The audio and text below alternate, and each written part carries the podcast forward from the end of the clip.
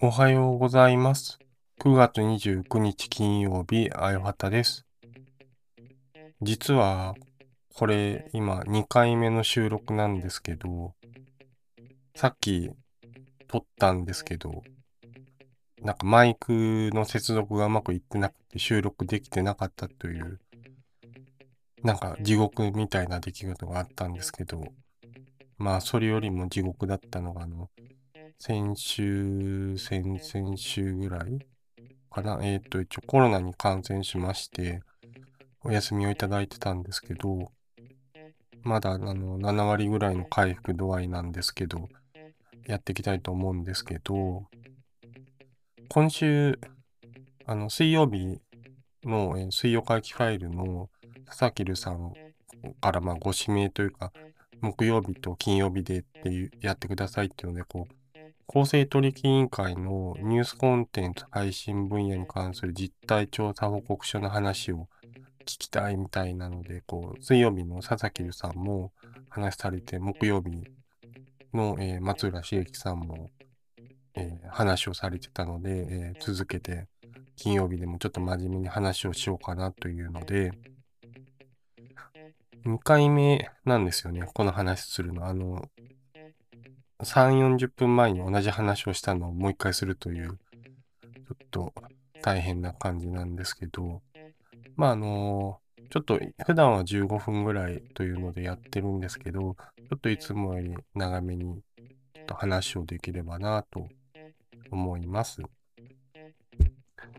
で、まあ、このニュースコンテンツ配信分野に関する実態報告書なんですけど、9月の21日ぐらいかなに、えーと公表されたもので、公正取引委員会が調べたものになるんですけど、ちょっとまず前提として、あの、登場人物がこう、大きく2つぐらいあって、そのちょっと話というか、えーメディアと配信サービスというこの2社が一応で、まあ、主だって出てきます。で、メディアはあの新聞社とか、まあ、雑誌、ウェブメディアとかを運営する事業者のことを、まあ、総称してまあメディアと表現をします。で、配信サービスは、あの、Yahoo ニュースとか、LINE ニュースとか、スマートニュースとか、メディアが配信している記事をこう、まあ、掲載して、まとめて掲載している事業者のことを配信サービスと呼びますので、そこをちょっと区分けしながら聞いていただければと思います。で、このニュースコンテンツ配信分野に関する実態調査報告書なんですけど、まどういう背景というか、どういう趣旨で調査されたかっていうのを、その実際の報告書の調査趣旨というのがありまして、で、これあの1回目の時全文読んだんですけど、ちょっともう記録がないので、ちょっとかいつまんで話をすると、まあ近年、まああの、ニュース、いわゆるその配信サービスが強くなってます、メディアが弱まってますという話で、例えば新聞だと2013年に、えーえーまあ、いわゆる最も利用するものとしての、えーどういうものを利用しますかって消費者に、アンケートを取って、2013年に新聞は59.3%、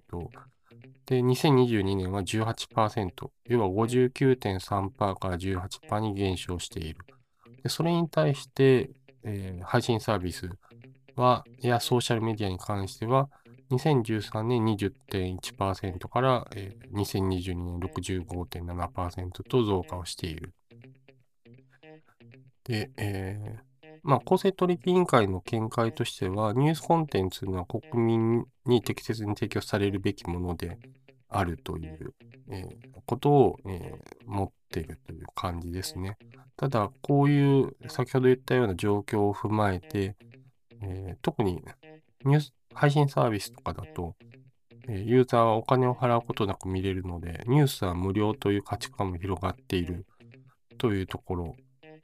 が、まあ、あるということですね。まあ、そうした結果、まあ、いる、まあ、メディアや配信サービスとかが、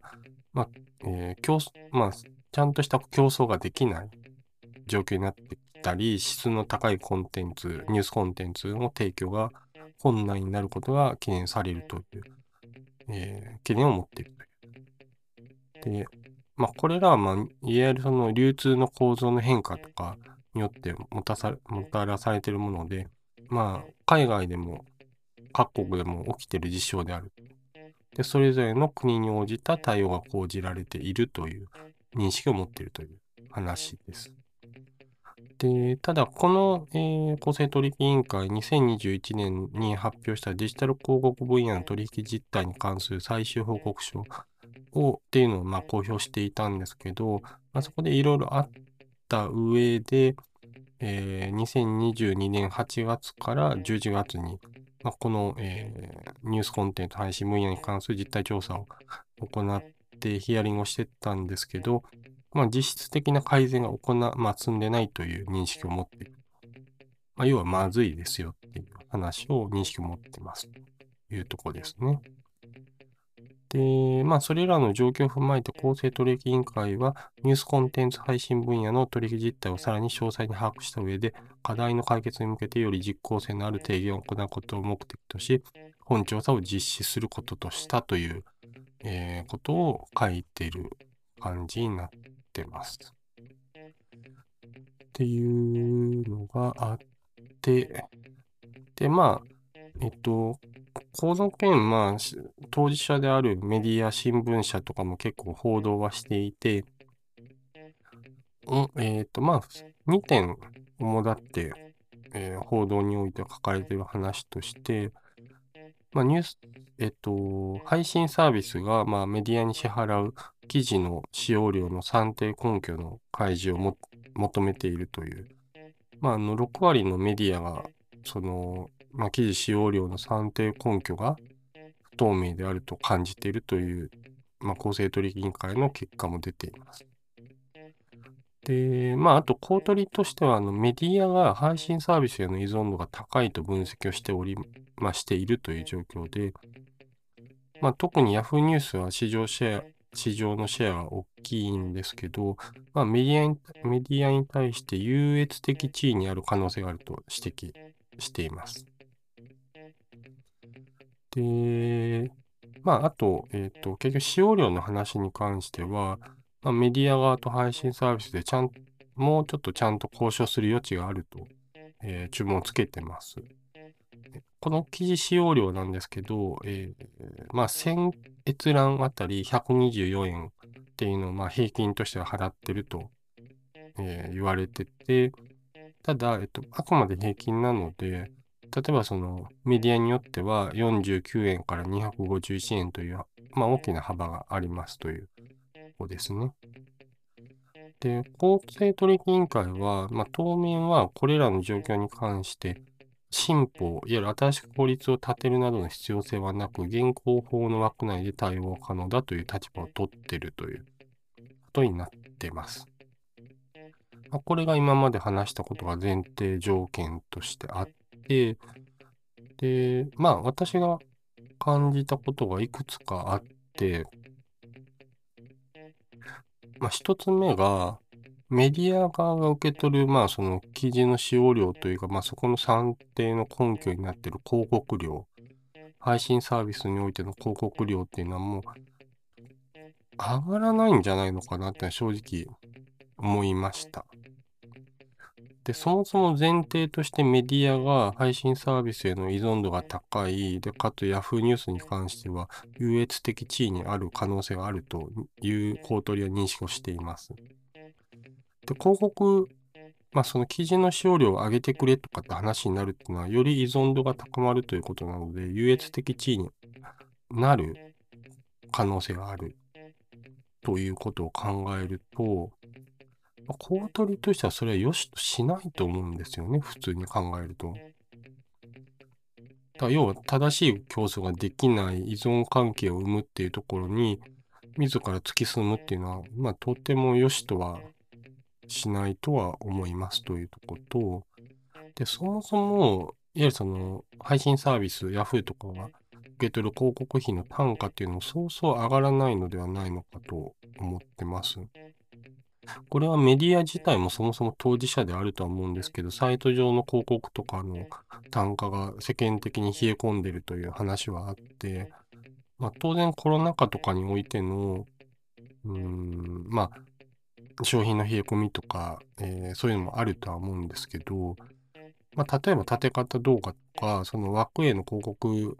投下よりかは、こう、インフルエンサーへのところへの投下とかって話もあったりとかするので、まあ結局その分散化していく中での、うん、枠を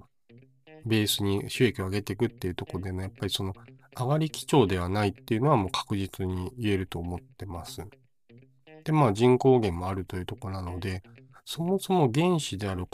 広告費が上がらないという状況なので、まずその単価っていうものは上がりにくいというのはまずあると思います。じゃあなんかその売り上げのその、例えば1ページあたり売り上げてる金額の取り分をもっとくださいよって話？まあ、レベニューシェアを、えー、もうちょっと比率を上げてくださいって話っていうのは、これもなんか、まあ、こう、資料を読む限りそういうことも言ってないというか、そもそも広告費自体、あの、この記事の使用量自体が、うん、公取の資料見限り低いっていう表現はしていないんですよね。低いとは、まあもしかしたらそのメディアが感じてるかもしれないんですけど、公取としてはちゃんと交渉してください、相互理解をしてください、透明性を上げてくださいって話だと思うんですよ。で、こういう場合ってその片方が不透明だとか納得できないって言ったらもう一気にその透明性がないみたいな話になるので、まあ、相互で理解してくださいって話にはなるんだとは思うんですよね。で、まあ先ほど言った通り結局そのメディアの収益が、まあ配信サービスからメディアへの収益がより上がるっていうのはこう依存度が上がる、かつ、まあ地位のとこの変容があるので、まあ、ないんじゃないのかなとは気がするのと、もし、もし仮にレベニューシェアを上げましょうってなった時って、うん、常識的に考えると配信サービスとしては、じゃあ契約しているこうん、そちら、何々新聞さんと何々新聞さんでなんとかっていうメディアとかはもういいです、ありがとうございますみたいな形になる可能性もあるのかなと思ったんですけど、そもそももうこの、いわゆるその優越的地位を Yahoo ニュースが持ってしまってる以上は、契約を切るっていうのはできないと思うんですよね、おそらく。だからまあ結構、うん、上げれもしないし、切れもしないみたいな状況になってるので、うん、なんかこれ読んだ結果、メディア側としてはより苦しい立場になっていくんじゃないのかなっていうのは自分はそういう解釈をしました。うん。で、感じたこともう一つが、まあこれはもう書かれてるその、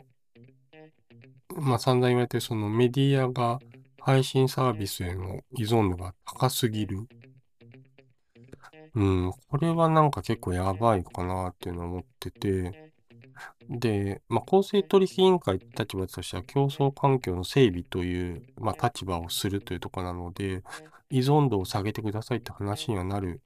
イコール、まあ自社をちゃんと強くしてくださいって話だと思うんですよね。で、まあなんか知り合いの Facebook、まあメディアにずっと関わってる人が書いてた話がちょっと面白くって、ちょっと全部読むとあれなので、ちょっと抜粋して言うと、まあ最初そのサービス配信、配信サービスの事業者との契約時は読者に有益な情報を出そうぜみたいな話を言って、契約をし始めたら、意外にこう、いわゆるトラフィックバックとか、その、そんな数字取れない。で、お金はもう儲からない。じゃあもうなんか、どぎつめのタイトルつけてグロスするわっていう、まあそういうことをやってた媒体って多いんじゃないか。で、ランキング上位とかの記事とか他でうまくいってるものとかパクってやっていこうぜみたいな媒体もあったんではなかろうか。結局 PV は麻薬である。で、PV 役中になったら、奴ら全員役向けなくて結局死んでるからっていうのを、まあ、書いていて、うん、まあそうだよなっていう。まあ、要はメインの仕事がその配信サービスからのトラフィックを取ることとかになっていってしまってるんだとしたら、もう依存度は高まりすぎててやばいなと思うんですよね。うん、だから自分たちを強くするっていう、自分たちの媒体のトップページに来るお客さんとか、その直接的にメルマガとかニュースレターにつながって定期的に来るお客さんとかを増やしていくっていう、やっぱ投資は必要になってくるとは思うんですよね。それがその、いわゆる事業者自体、配信サービスへの依存度が高まってるんだとしたら、もう、うん、そこ脱却していかなきゃいけないだろうなとは思いつつ、その前提としてのそのニュースは無料であるっていうその意識とか、やっぱりその、あとはまあ問題にもなってる、まあ問題になってるとか業界の中ではこう問題認識されている、ヤフーニュースに掲載してもらいましたみたいな芸能人の人とかが SNS でシェアするっていう、いやニュースイコールヤフーニュースみたいな感じになってるというところの認識の、その、いわゆる一般消費者の意識っていうとこも変えなきゃいけないとは思いつつ、うーん、なんか、これ1回目でも話したんですけど、例えば、あの、コンビニでの、その、袋が有料になるって話とか、要はタダじゃないんですよって話とか、で、まあその件に関してはその海洋プラスチックの話とかもセットなんで環境問題とセットの話なので、比較的スッと通った話だと思ったんですけど、ただまあそうですね。まああと他の話で言うと、配送料の話、配送料無料っていうその無料は誰が負担をしているのかって話。で、かつこう再配達が多いっていうとこで、今、再配達じゃなくて置き配をしてもらったらポイント付与するみたいな国の施策をやるかもっていう、ちょっとなんか意味わかんない話になってて、じゃあ、オリジナルサイトを見たら、1 PayPay ポイントはもらえますみたいな、もうなんか地獄みたいな話になっちゃう可能性だ含んでるわけなんですよね。極端な話を言うと。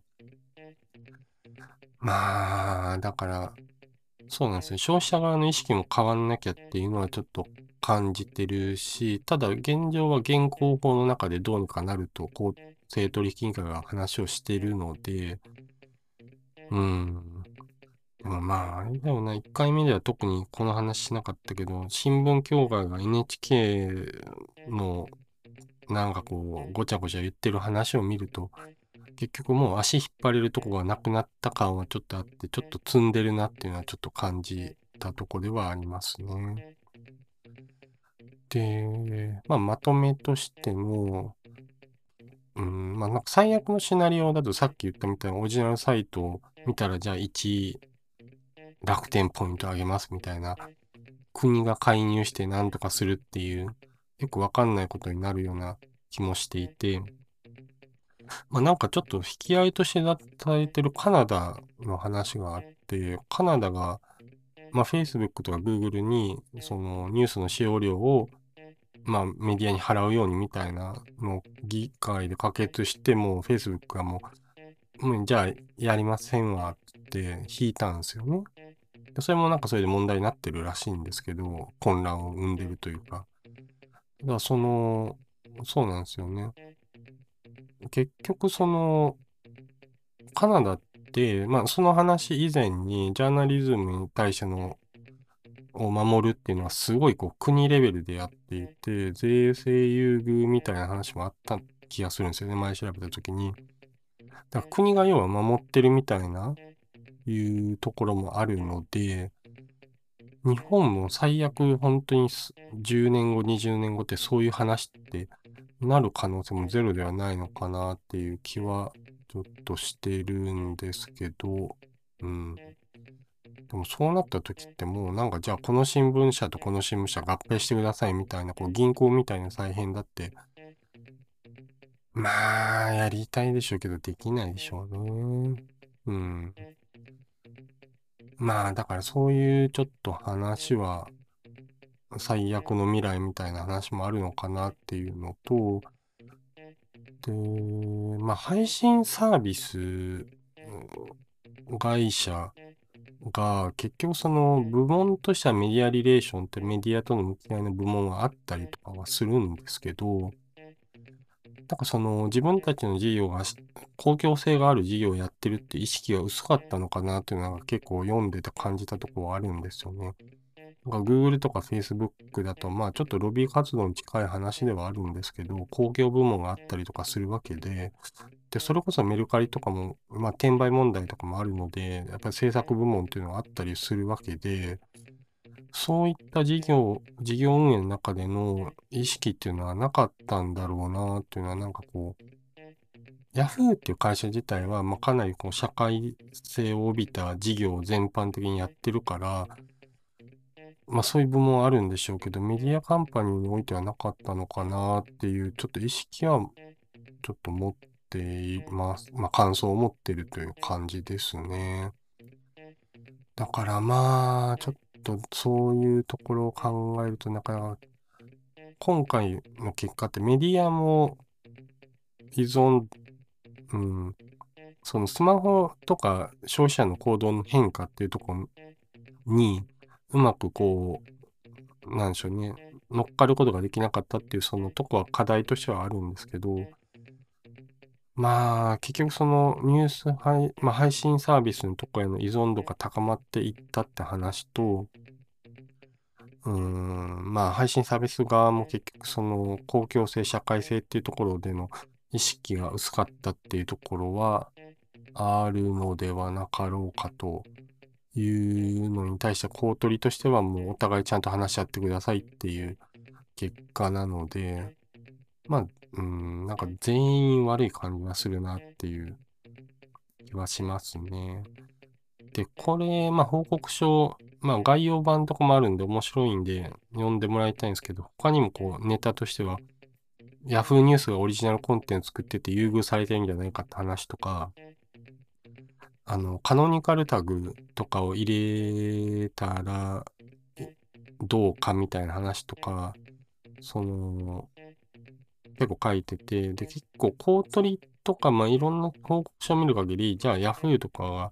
問題あることをしてるかというと、全然そうでもないみたいな書き方をやっぱされてて、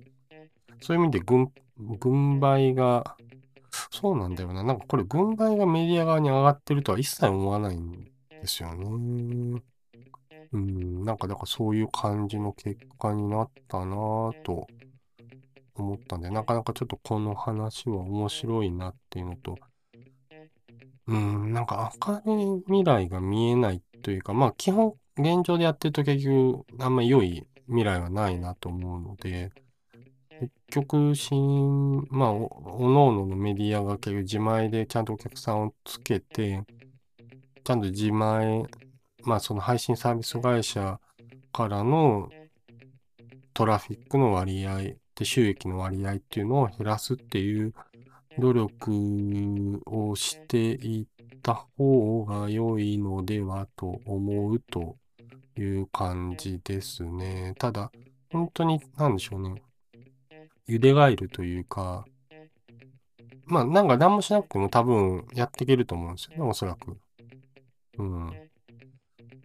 それをやってると広告単価も実は下がってって、実はもう立ち行かなくなりましたとか、うん、なんかそういう話にもなりかねないので、まあ、ちょっと考えないとまずいのではと。うん、1年2年の話じゃないと思うんですけど、5年10年って話で言うと多分大きなインパクトはこれから起きるかなと思った次第です。